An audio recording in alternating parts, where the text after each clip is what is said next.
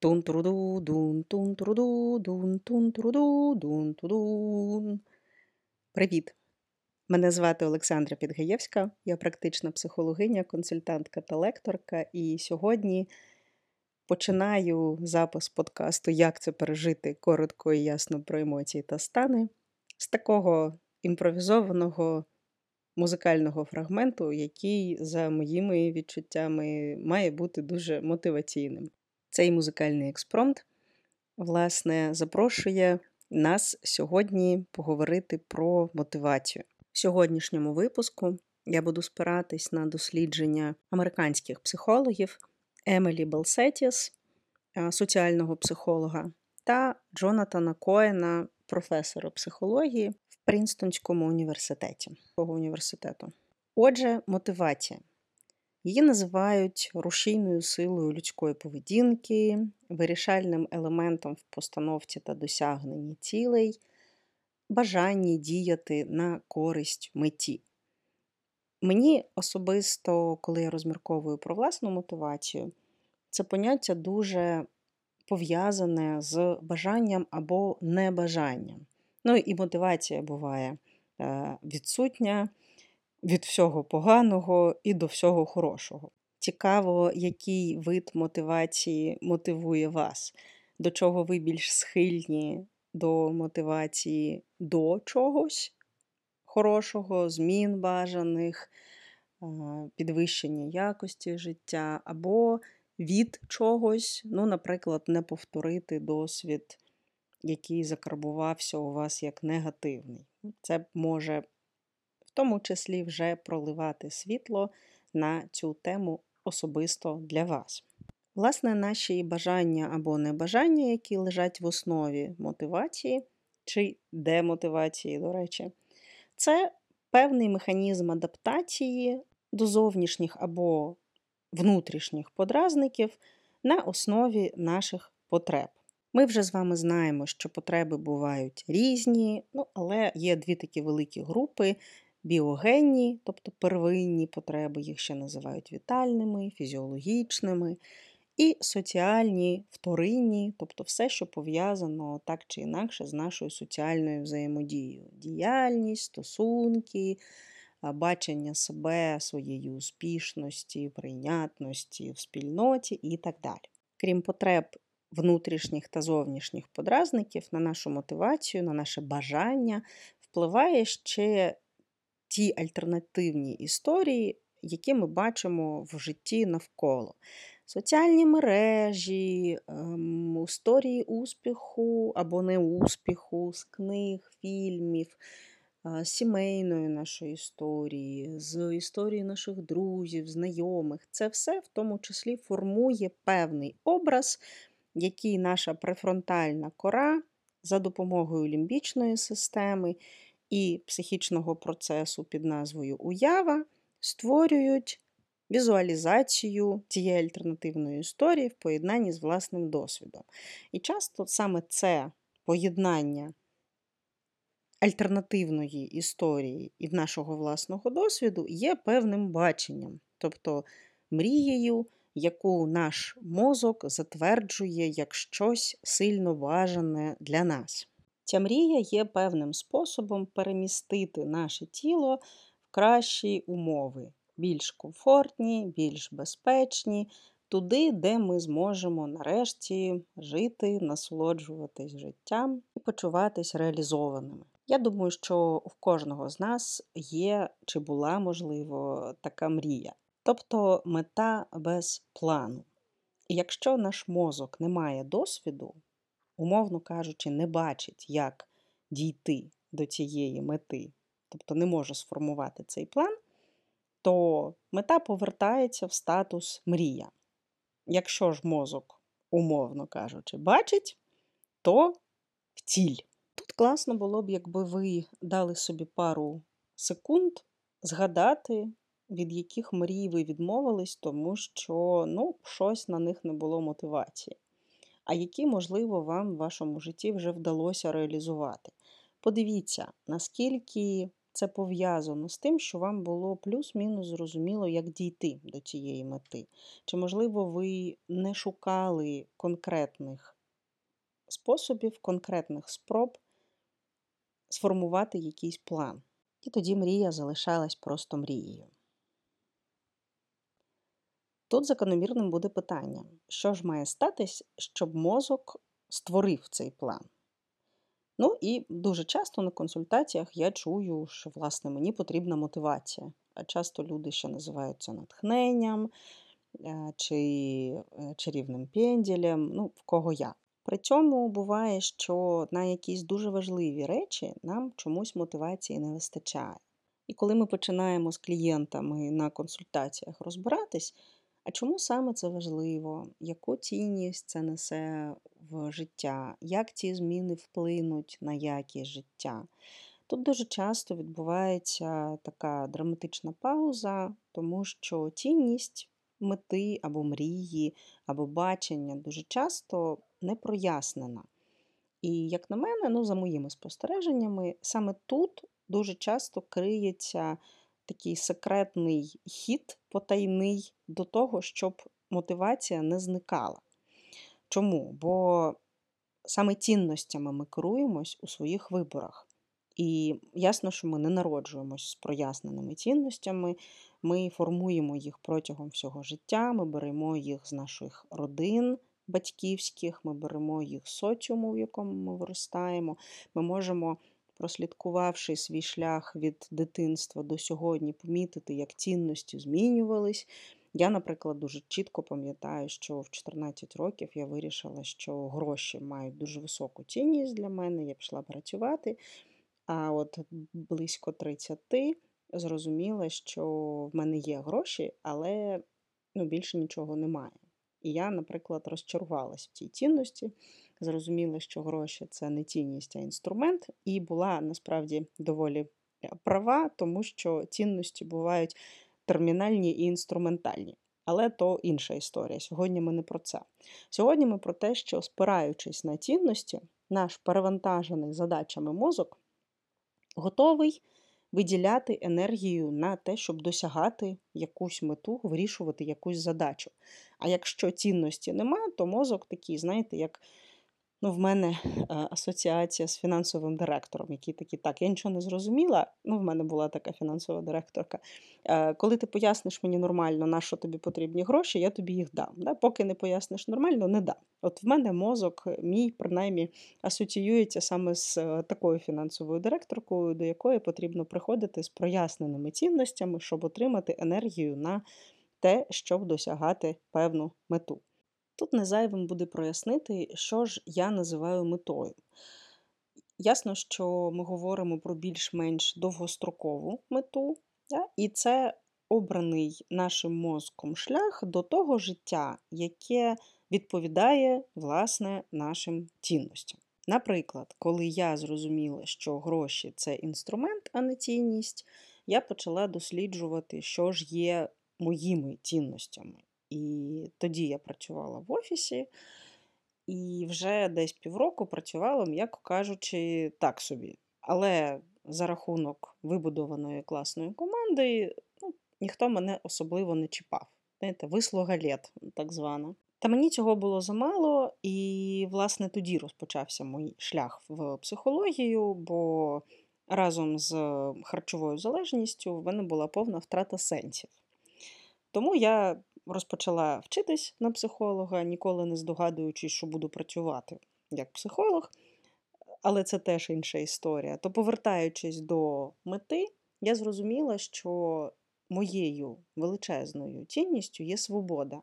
І моєю метою стало організовувати своє життя таким чином, щоб цієї свободи було мені достатньо. Вісім років пройшло з тих пір, і я все ще на шляху, як той самурай, в якого нема цілі, а є шлях, але в мене ціль все ж таки є. Я чудово розумію, скільки годин я готова працювати для того, щоб в мене залишався час і жити, навіть в умовах війни. Було це просто ні. Ця мета формувалась разом з цінністю, і це не єдина цінність в моєму житті протягом доволі тривалого часу. Терапія дуже допомогла мені зрозуміти, наскільки це для мене важливо. І в кожного з нас є щось таке, що дозволяє нам жити навіть попри війну, що дозволяє нам турбуватись про себе, що дозволяє щось створювати в нашому житті, що є опорним для нас. Дуже часто це є цінності, навіть якщо вони не прояснені. Я спостерігаю за тим, що в нашому суспільстві доволі часто зустрічається мета, основана на, ну, так би мовити, отриманні чогось. Тобто сенсом є мати гроші, дипломи, квартири, машини, паспорт е, певної країни, успіх, е, стосунки, шлюб, дитину і так далі. Хоча при ближчому розгляданні цього мати з'ясовується, що частина про мати, вона якраз є тією частиною, яка зрозуміла мозку. Але тіннісно є про бути. Бути щасливою, бути прийнятою, почуватись реалізованим, відчувати радість від кожного дня, відчувати, що я турбуюся, про мене турбуються, і так далі, і тому подібне. Тому, власне, я зараз запрошую вас подивитись на вашу мету саме з точки зору бути. Якими ви будете, коли ця мета реалізується? Коли ваша мрія, якщо мети поки що нема, а мрія є, здійсниться. Часто мотивація зникає саме на цьому моменті, коли я начебто все маю, але не почуваюсь так, як я сподівалась почуватись. Ну, Це мій приклад. 14-річна е, я, яка вирішила, що гроші вирішать всі мої проблеми, в 30 років, вклавши 16 років свого життя в роботу, зрозуміла, що я маю. Але я абсолютно не почуваюся такою, як я сподівалась почуватись. Я не жалкую про ті 16 років, вони багато чого мене навчили. Та якби я зустріла людину, яка достукалась до мене і пояснила про те, що Сашуля, а давай ми зорієнтуємось на тому, як ти хочеш почуватись. Можливо, моє життя склалось абсолютно інакше, і ну, в цьому світі було б на одного психолога менше. Не знаю. Але знання про цінності і їхню важливість змінюють моє життя щодня і життя моїх клієнтів в тому числі, тому що мотивація зберігається там, де є усвідомлена цінність і дуже важлива складова, яка називається дофамін. Спонсор результатів, молекула мотивації. Про дофамін ми говоримо, коли згадуємо довгострокові цілі. Адже чим далі нагорода, тим менше користі ми бачимо в меті, і, власне, тим менше маємо мотивації до її досягнення. Згадайте всі ці схудну до літа або накопичення для пенсійного фонду, наприклад. Тут ми повертаємось до нашого мозку, який згортає діяльність, якщо енергія витрачається, а нагороди все немає. Тобто фінансовий директор наш каже, скільки можна вкладати це гроші, де наші дивіденди. Як же прив'язати дофамін до мети чи до обов'язків, які ми беремо на себе, коли якусь мету визначаємо як важливо? Тут я можу запропонувати декілька кроків. По-перше, перед тим, як починати кудись крокувати, варто знати, що є дофамінові піки та спади. Вони є природними, органічними і класно дослідити свої. Тобто знати, коли, скільки дофаміну ви отримаєте, і скільки потім триває ну, так звана дофамінова яма. Чи, можливо, ви живете без дофамінової ями, і вам постійно цікаво, захоплює вас те, що відбувається навколо вас у вашому житті. Ви відчуваєте, що у вас повно сил. Тоді вітаю, таких людей мало, і дуже часто вони живуть, власне, у суперусвідомленим життям. Але якщо вам властиві роздратування, така пошукова активність, щоб такого зробити, щоб почуватись краще, або не почуватись так погано, як я почуваюсь. Якщо у вас буває спад сил, апатія, вітаю вас, ви жива людина, в якої просто дофаміновий спад. Про це, до речі, дуже круту книжку написала Анна Лемке. Книжка називається Дофамінове покоління. І варто пам'ятати про те, що наш дофамін це не лише задоволення від досягнення цілей, а є основа для їхнього пошуку. Наразі існує дуже багато інструментів для отримання швидкого дофаміну. Для когось це TikTok, Instagram або соціальні мережі, для когось це солоденьке, для когось це спортзал, для когось це відеогра і так далі тому подібне. І нема нічого поганого в тому, що я перелічила, якщо тільки ви це робите зі знанням справи і знанням, ну, власне, своїх дофамінових звичок.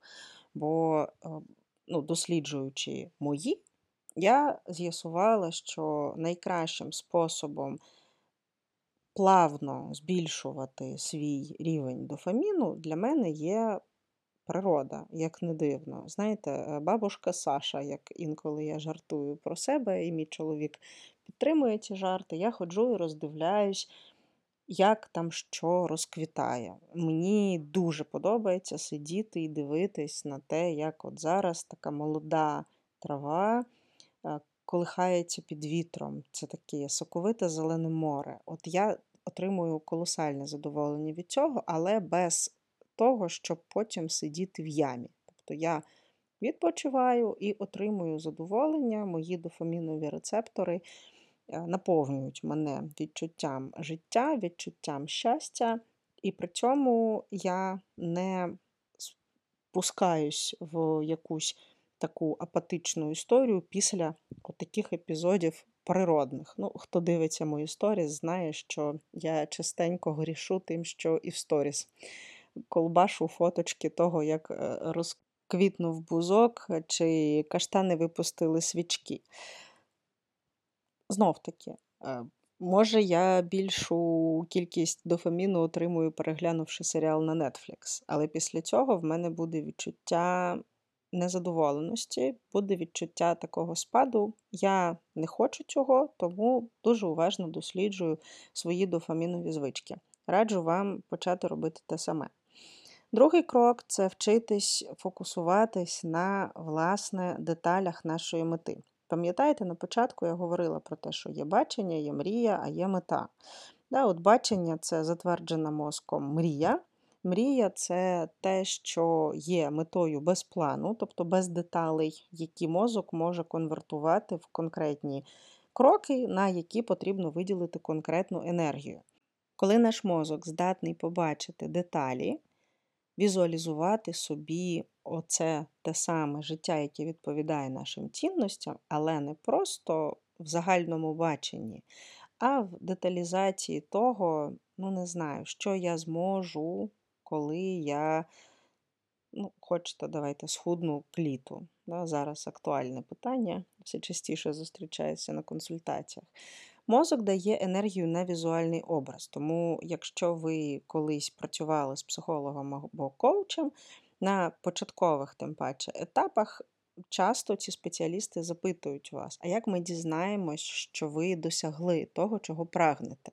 Власне, це і є оця спроба візуалізувати, додати деталей, які, по-перше, дадуть нашому мозку імпульс шукати енергію на конкретні кроки, а по-друге, дозволять підтримувати мотивацію довго. Як це відбувається? Отут я, власне, звертаюсь до досліджень, про які згадувала на початку нашого подкасту. І одне з них говорить нам про те, що коли наші ну, очі сприймають якийсь візуальний образ, або навіть не очі, а просто мозок може візуалізувати щось за допомогою уяви, у нас, ви не повірите, підвищується кров'яний тиск. Про тиск можна розповідати довго, але в нас не фізіологічний подкаст, тому я скажу коротко. Коли нам потрібна енергія, наш тиск має збільшитись. Саме тому дуже багато людей так е, завзято займаються спортом, тому що тиск, який підіймається протягом наших фізичних навантажень, дає нам енергію на здійснення того, що ми бажаємо.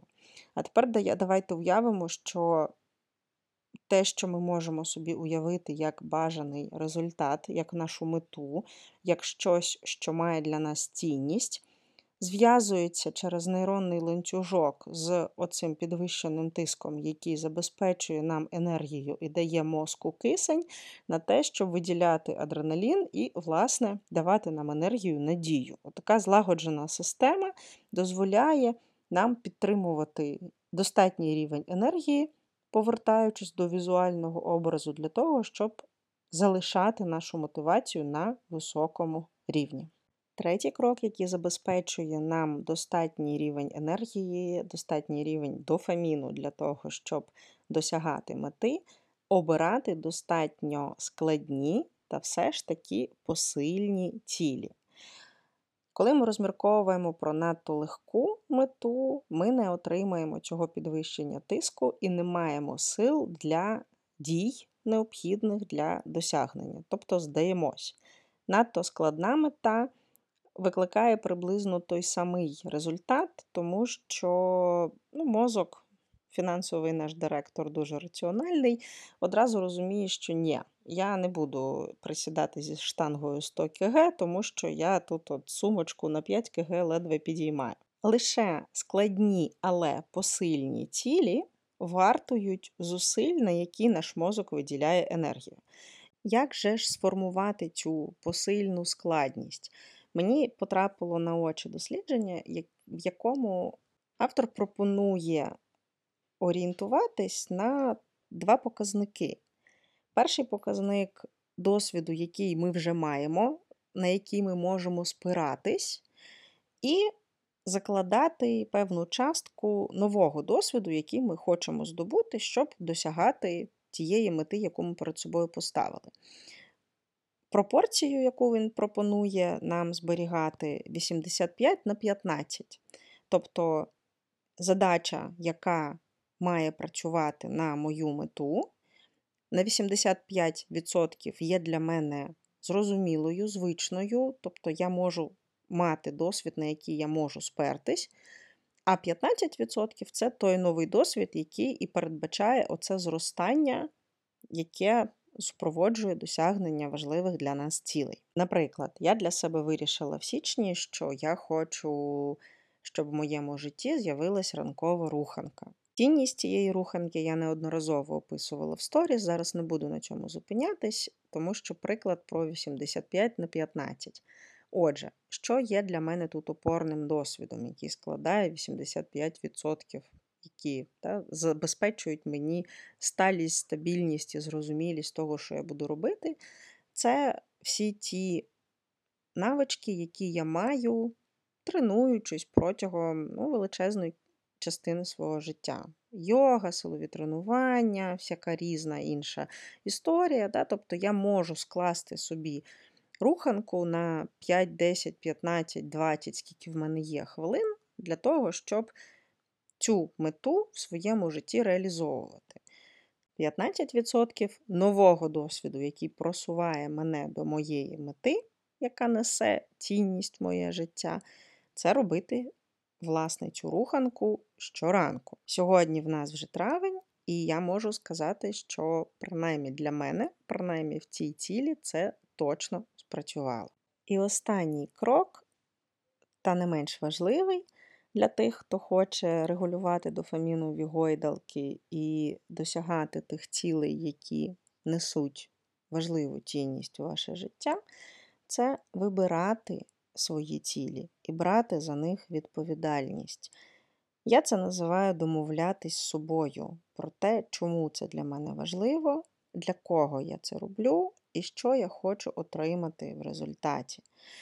Роберт Сапольський в своїй лабораторії провів експеримент з щурами яких він, ну, спочатку він спостерігав за тим, як вони з задоволенням бігають по колесу.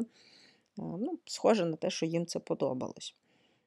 Наступним кроком експерименту було запроторення одного з щурів в центр колеса, другого залишили на волі. Отже, в того, кого запроторили в центр колеса, не залишалось вибору, коли йому бігати, тоді як щур, який залишився на волі, мав цю можливість. Що помітили дослідники, що той щур, в кого був вибір, коли бігати, показував високий рівень задоволеності від цього процесу. Той щур, в якого вибору не було, тобто він мав бігати, коли його вільний сусід вирішував побігати по колесу показував, демонстрував поведінку, яка часто була пов'язана з незадоволенням, апатичністю, ну і взагалі таким психологічним виснаженням. На жаль, чи на щастя, ми недалеко пішли від наших хвостатих побратимів, бо люди часто в тому числі проявляють знижену мотивацію, якщо вони не мають вибору, якщо не співвідносять обов'язки, задачі, які перед ними стоять, з власними цінностями і власною відповідальністю за те, в чому я, як доросла людина, обираю брати участь. Тому запрошую вас подивитись на ті сфери вашого життя, де вам бракує мотивації, можливо, ви не вибрали. По-справжньому не вибрали і по-справжньому не взяли відповідальність за ті цілі, на які у вас нема сил. Чи, можливо, якось завищили очікування відносно результатів. Чи пройдіться ще раз по списку з кроків, які я вам запропонувала, можливо, на якомусь із них є підказки. Дякую вам за те, що слухали цей випуск. Дякую вам за те, що надсилаєте питання. Нагадую, їх можна надіслати в Telegram, як це пережити, чи в Instagram How to Survive It. Ну і дуже дякую тим людям, хто підтримує фінансово цей подкаст, і особисто мене, Сашу Підгаєвську. До нових зустрічей! Бережіть себе, зберігайте свою мотивацію, дбайте про свої цінності і беріть відповідальність за власне життя. Па-па!